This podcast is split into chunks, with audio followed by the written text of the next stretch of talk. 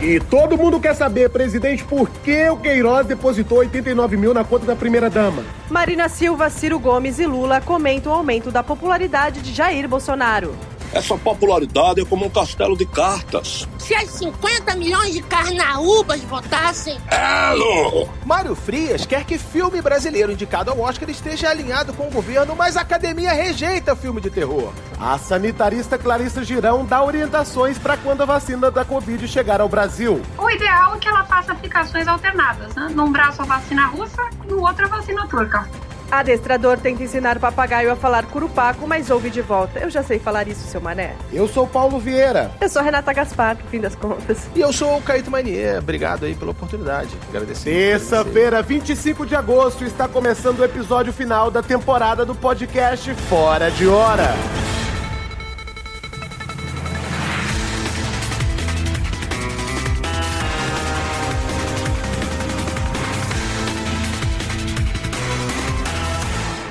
Segundo pesquisa divulgada pelo Instituto Datafolha, a popularidade do presidente Bolsonaro subiu cinco pontos nos últimos meses. É isso aí mesmo. Segundo especialistas, esse aumento nas avaliações positivas do governo já estava previsto no livro do Apocalipse, que daqui para frente, meu filho, é bola de fogo, trombeta tocando e meteoro. Mas esse resultado é mole de explicar porque esses institutos, eles só ligam para telefone fixo. E quem usa telefone fixo hoje em dia, me fala, sou aposentado.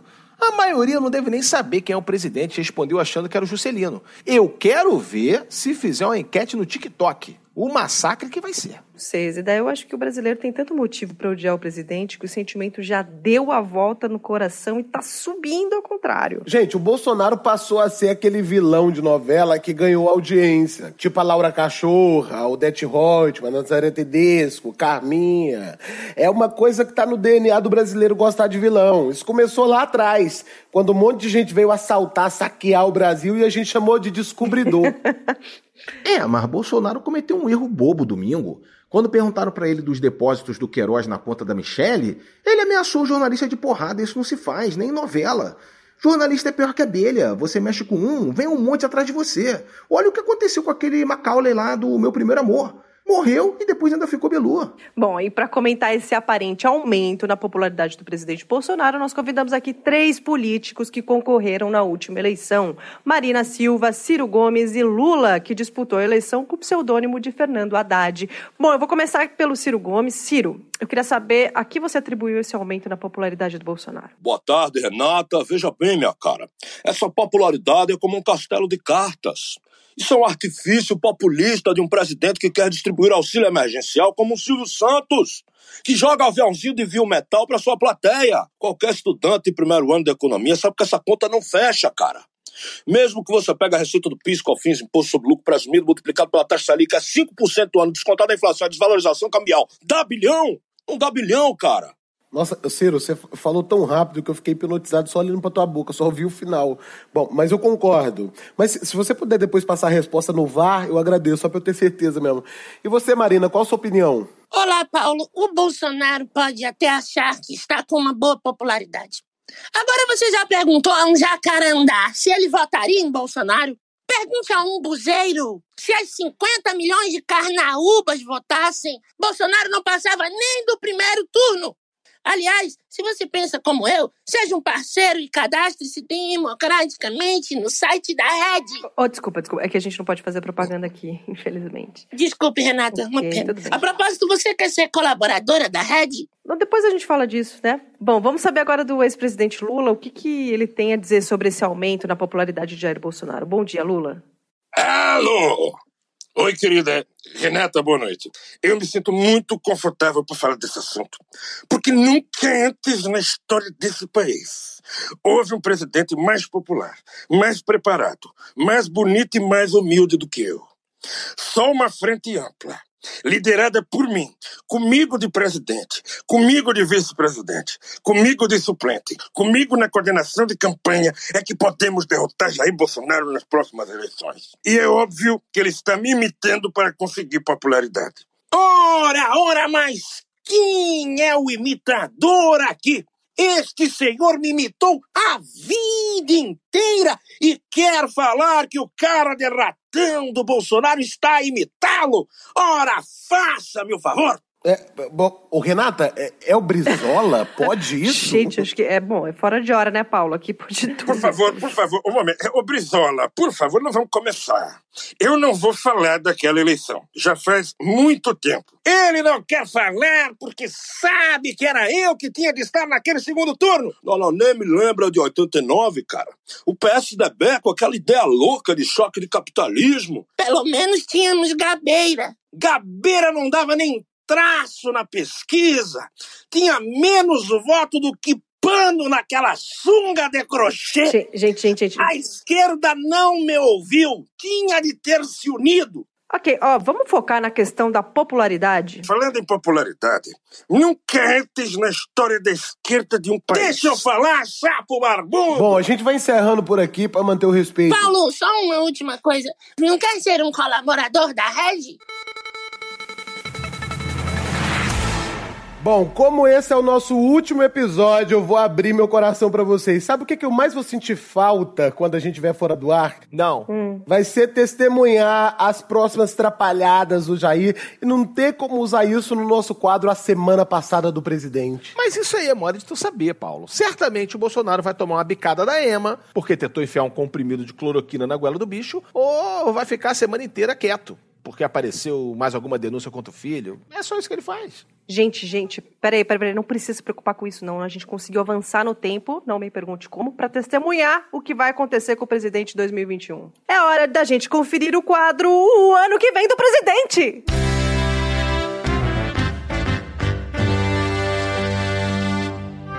O nosso garboso e sensato presidente vem mostrando muita coerência e equilíbrio no ano de 2021. Na posse de seu 28º ministro da Saúde, quando perguntado se não estava trocando demais os membros de sua equipe, respondeu ao repórter de forma ponderada, tentando atingi-lo com uma cadeira. Sai daqui, seu jornalista esquerdista! Vocês não mudam de assunto nisso aí! O nosso audaz e pujante presidente fez sua centésima viagem ao Nordeste, onde distribuiu pessoalmente o auxílio emergencial e lançou a tão aguardada nota de 400 reais. Ao olhar para a figura impressa na cédula, reagiu de forma cândida e graciosa. Para tudo isso daí! O que, que essa Ema tá fazendo nessa nota daí? Vocês querem minha hemorroida, pô? Por fim, nosso presidente pândego, jocoso e peralta também reservou tempo para sua tradicional live, onde homenageou vários brasileiros de diferentes profissões que hoje encontram-se desempregados. Queremos prestar uma homenagem aí para os que se foram do mercado de trabalho. Tô com sanfoneiro atrás de mim, representando os músicos. Um peão de obra aí representando a construção civil. E tem esse motociclista aí no Globo da Morte representando os artistas de circo. Eu queria. Eu queria. De... Peraí que não tá dando pra falar.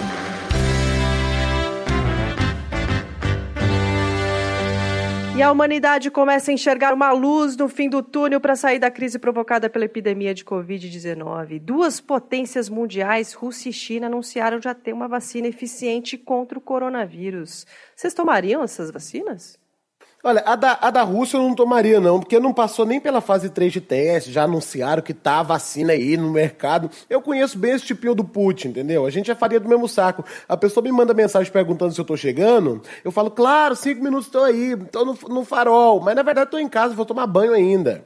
É, a da China eu, eu já tomaria, porque eu boto mais fé, né? Tudo é made in China, né? O tênis, a roupa, o celular. Se bobear, até esse podcast é feito na China, por que, que a vacina não vai ser? Ah, gente, a Rússia nunca deu nada pra ninguém, nem a China. Vamos ter que esperar a vacina brasileira mesmo. Que eu aposto que vai chegar primeiro, bota um dinheiro nisso.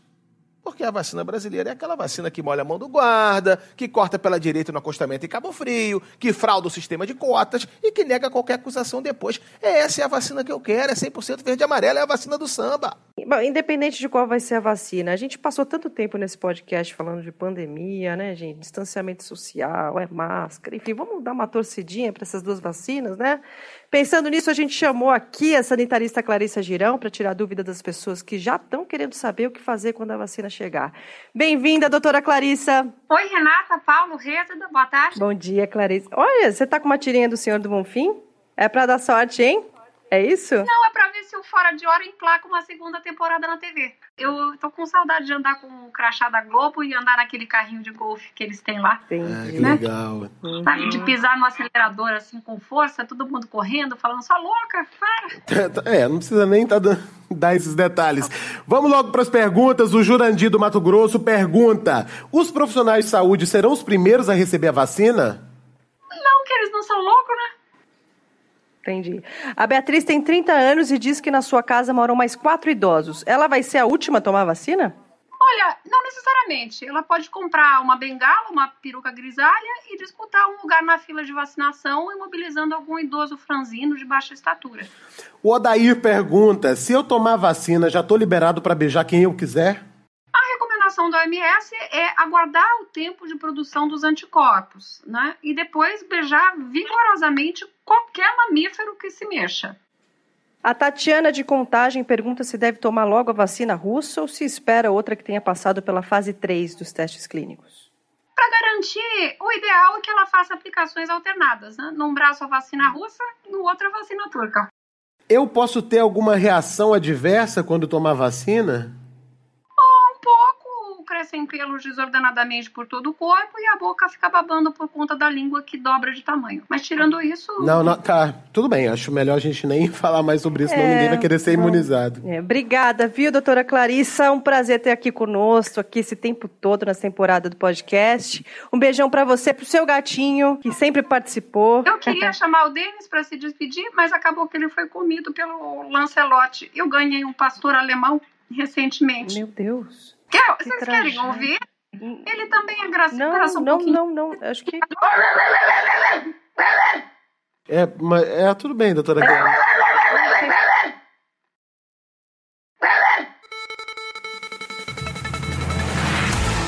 Gente, olha, eu nem tô acreditando. Nosso último Notícias Tristes. O último nesse podcast, né? Porque no Brasil o convênio de desgraça tá renovado até pelo menos 2022. Pelo menos a gente tira umas férias de falar tanta coisa ruim, né? E eu tô lendo um livro sobre o poder da palavra, é forte, hein? Então vamos nos despedir com força das. Notícias tristes da semana! Luciano Heng, o velho da van, lança curso para empreendedores e a primeira tarefa é colocar um terno feio verde e amarelo. Steve Bannon, estrategista de Trump, é preso por desviar um milhão de dólares de construção do muro e Odebrecht comenta: "Pff, amador. Candidato a prefeito diz que tem o apoio de Lula e Bolsonaro ao mesmo tempo e Centrão o acusa de plágio. Polícia investiga eletricista que fazia procedimentos estéticos depois que ele instalou um nariz de três pinos numa senhora. Kim Kataguiri toma banho com câmera ligada e seu movimento é rebatizado de Brasil Muito Livre. Anomalia no campo magnético da Terra pode provocar caos nas comunicações e finalmente ficaremos livres de lives e reuniões no Zoom. Príncipe Harry e Meghan Markle elogiam Rainha Elizabeth em live, mas ela não viu porque estava vendo a live do Sorriso Maroto. Milionário italiano de férias com Anitta já foi sugar daddy e é conhecido na Itália como Signore que aiuta. Mara Maravilha pede pra entrar em grupo de WhatsApp com Xuxa, Angélica e Eliana e Xuxa diz: Aham, Mara, senta lá. Segundo o Datafolha, quase metade dos brasileiros viu renda familiar diminuir na pandemia. E a outra metade preferiu brincar de TikTok. Obama diz que Trump é ameaça para a democracia e ganha troféu Rubens Barrichello de análise política. Cláudia Leite compartilha método para ensinar filha a falar e primeiras palavras são joga a mãozinha pro alto, tchá, tchá, tchá. E essas foram as notícias tristes da semana. Foi muito bom ser arauto do apocalipse junto com vocês. Não, vira essa boca pra lá, Paulo. E você, querendo viajar para o exterior? Esquiar em Aspen, visitar um museu em Paris, conhecer uma praia na Austrália? Se você é um turista brasileiro, vai ficar na saudade, rapá! Segundo sites especializados em viagem, por conta do coronavírus, os brasileiros continuam sendo persona não grata nos quatro cantos do planeta. Bom, se levar em conta a política do Ministério da Saúde do governo, né, o turista vai ter que esperar o quê, gente? Uns 10 anos? É, mas também, Renata, com o preço do dólar, do euro, nem que o brasileiro já tivesse vacinado. A gente está completamente sem dinheiro. É, com essa história de o brasileiro ser Covid-friendly, se você quiser ir para o Uruguai que seja, vai ter que fazer um esquema para passar na fronteira. Não vai ter jeito, vai ter que falsificar o passaporte, tipo Ronaldinho Gaúcho. Não sei, ou esconder, se esconder no porta-luvas, tipo a Débora Seco naquela novela. Mas ninguém precisa passar esse perrengue para deixar o país. Já existem alternativas para você que quer passar férias no exterior sem sair do Brasil. A reportagem é de Breno Sanches. Açaí de chucrute, joelho de pirarucu, cerveja Tucupilsen. Esses são os produtos que você pode encontrar nesse pequeno município do norte do Brasil que mudou o nome para atrair turistas que não podem viajar para a Alemanha. Berlim do Pará é ideia do secretário de turismo Guaraci Vasconcelos, que agora se chama Guaraci von Schneider é, Guten Tag, aqui o turista é, sente, né, ao mesmo tempo o friozinho da Bavária e também aquele calorzinho gostoso paraense, né? Ele pode conhecer o Mercado Verro Pretzel, que vende o melhor sanduíche de salsichão com jambu. Você come, a língua fica completamente anestesiada, né? O que facilita muito o idioma alemão. E não é só a gastronomia o ponto alto da cidade. A parte histórica também é um grande atrativo para os turistas. Este açaizeiro, que divide a cidade em Berlim do Pará Oriental e Berlim do Pará Ocidental, impressionou Dona Telma, que veio do Rio Grande do Sul. Chega a dar uma emoção, a gente está aqui nesse momento histórico da queda do açaizeiro de Berlim do Pará, porque com esse negócio de cada um levar um açaí de lembrança para casa, já não tem mais quase árvore, né? Eu fico triste pela árvore, mas eu me sinto uh, presenciando o fim de uma era. Então é emocionante. E seguindo o exemplo bem-sucedido de Berlim do Pará, outras cidades também se preparam para mudar de nome no próximo verão. É o caso de Sevilha Velha, Lisboa Vista e Paris, Cida do Norte. É o turismo brasileiro sem limites e sem noção. Vamos falar de cultura? Agosto é mês do gênio Caetano Veloso, que comemorou seus 78 anos com a tão esperada live. E a Paula Lavini provou para o mundo todo que insistir até a pessoa não ter mais forças para negar adianta. Foi linda a live. Aliás, será que ele recebeu o cachê em paçoca? Fica aí a pergunta. Mas aproveitando o mês de aniversário do Caetano, a gente vai receber aqui no nosso podcast o músico Sérgio Boaventura. Ele está lançando o álbum Caetano Íntimo, uma coletânea com os clássicos do cantor baiano. Bem-vindo, tudo bem, Sérgio? Tudo bem, Paulo. É um prazer estar aqui para divulgar esse disco maravilhoso, que é as versões bem fiéis às originais do nosso mestre Caetano. É, faltava mesmo mais um disco de música do Caetano cantada por outra pessoa, né, Sérgio? Pergunta é pertinente, falta sim, mas para a pessoa entender por que eu fiz um disco baseado em Caetano, a gente tem que ir lá atrás, no meu primeiro disco, chamado Rabo de Arraia só com músicas inéditas, da minha autoria, e também do meu filho Jonas. entendi, entendi. Mas a gente queria falar desse último disco mesmo, né? Que é para focar no Caetano, que é o link que a gente né, tem com o aniversário dele. A, a pauta é essa, se você não se importa. Claro, claro, claro, com certeza. Só uma coisinha, falando em foco, um parênteses aqui, eu tenho uma canção do meu primeiro disco chamada uhum. Foco Extremo, que eu acho que tem tudo a ver com esses Des, tempos desculpa, obscuros. Sérgio, Sérgio, tá, Sérgio. Não, só para terminar aqui, senão eu perco também aqui a linha de raciocínio. Foco Extremo já tem mais de 300 curtidas nas redes Caetano. Veloso! É... A gente vai falar de Caetano Veloso. É, tá? vamos começar. Vamos fazer assim? Vamos começar com a palhinha de leãozinho. Boa, Renata. Você separou aí pra gente. Legal. Vamos lá. Com certeza é um prazer tocar esse clássico do Caetano. Inclusive, eu tomei a liberdade de colocar a introdução de uma música minha chamada Amores de Bicicleta. Que tem tudo é a ver pra tocar Leãozinho, essa... o, o, o Sérgio. É, sem introdução, sem chumbarundeira, é Leãozinho. de bicicleta, meu coração está em festa. Essa é essa do Caetano, Sérgio? Eu vou morrer, não. Essa é minha. Que bárbara, confusão bárbara. Amor em bicicleta, para, meu coração. Para, para. Vem chegando em pedalando. Amores de bicicleta. Ô, ô, Sérgio, chega, chega, chega. Vai fazer, vai pra lá. Vai fazer já barulho do podcast. Aqui não, aqui não, Sérgio. Já deu, desliguei. E o ex-galã de Malhação e atual secretário de Cultura, Mário Frias, tomou sua primeira grande medida à frente da pasta. Após muito planejamento, muita reflexão, inúmeras reuniões e consultas, Mário pegou o telefone e ligou para o presidente da Academia Brasileira de Cinema. Estranho? É, super estranho, né? O presidente da academia ter atendido. Não é mais pandemia, né? Toda ligação vira um big fone, sai todo mundo correndo para atender, né? É, é, o contato com o mundo exterior. É, eu, por exemplo, não perco um telefonema. Mesmo quando é engano, eu continuo conversando, faço questão. O senhor o seu Romeu? Sou o seu Romeu, claro. Você pode me confirmar o CPF? Quantos CPFs você okay, quiser, Ok, ok, ok, reservar, meu Deus. A questão, enfim, é que o secretário Mário Frias ficou incomodado com a indicação do documentário Democracia em Vertigem ao Oscar em 2019.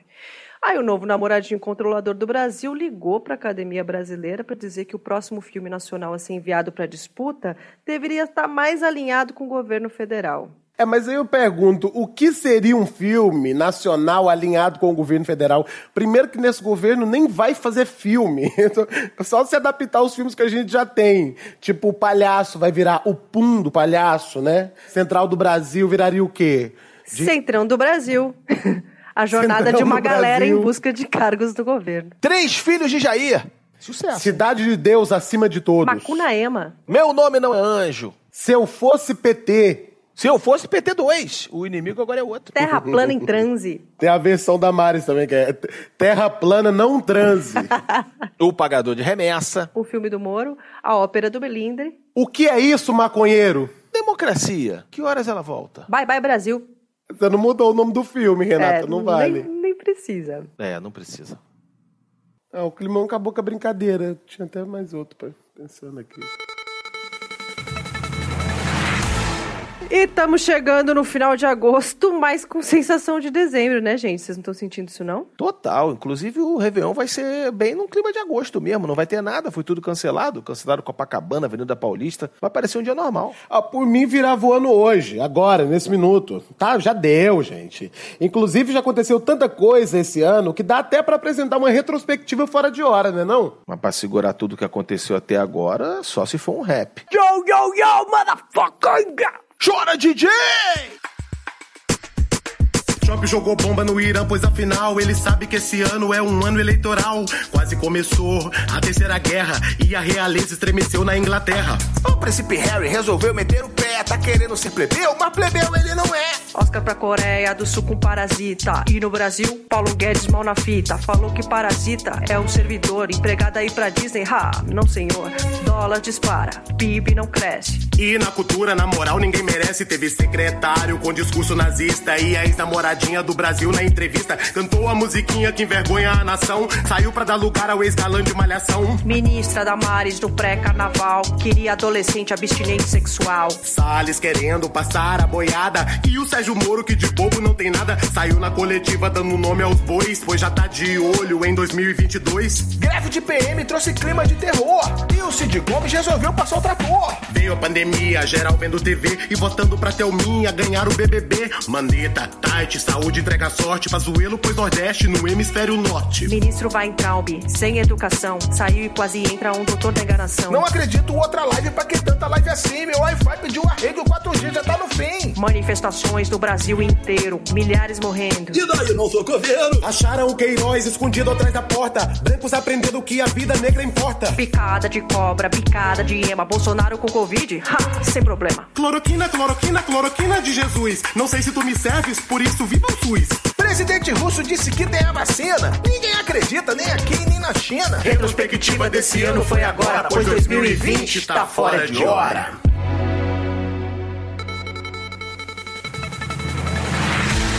E esse foi o último, último, último episódio da primeira, primeira, é, não tem a vez, temporada do podcast Fora de Hora. Ah, eu sei que a gente vai deixar saudades, mas você pode maratonar todos os episódios onde você sempre ouviu esse podcast. E se tiver com saudades das nossas lindas carinhas, tô colocando a mão no queixo, Fora de Hora na TV está disponível no Globoplay. E se você quiser saber por onde anda Pedro Rezedar, Paulo e Renata, é só seguir a gente do Fora de Hora, arroba Fora de Hora no Twitter e Fora de Hora Globo no Facebook. E você também pode ver as interações desaparecendo com o tempo na hashtag podcast fora de hora e hashtag fora de hora. Caramba, gente, passou voando essa temporada. É que o tempo da pandemia é outro, né? É, e o calendário morreu também, né? Agora é fingir que é Réveillon, comprar uns fogos, estourar uma cidra, pra quando a gente acordar de ressaca, a gente já tá fazendo a segunda temporada na TV. Pô, como você sabe disso aí? É, vai rolar? Eu tenho meus esquemas, galera. Que isso? O podcast Fora de Hora é estrelado por Paulo Vieira, Renata Gaspar, Marcelo Adnet, Lu Paz, Luiz Lobianco e Caíto Manier. As vozes adicionais são de Maurício Riso.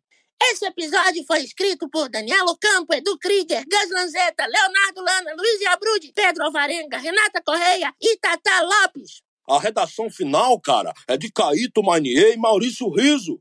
A direção geral é de Lilian Gamarante. A produção aí é de Tatine Láurea. A gravação e edição é de Tiago Jacobs. Minha gente, a produção musical é de Márcio Lomiranda. E a realização é, é, não, é, é do G-Show?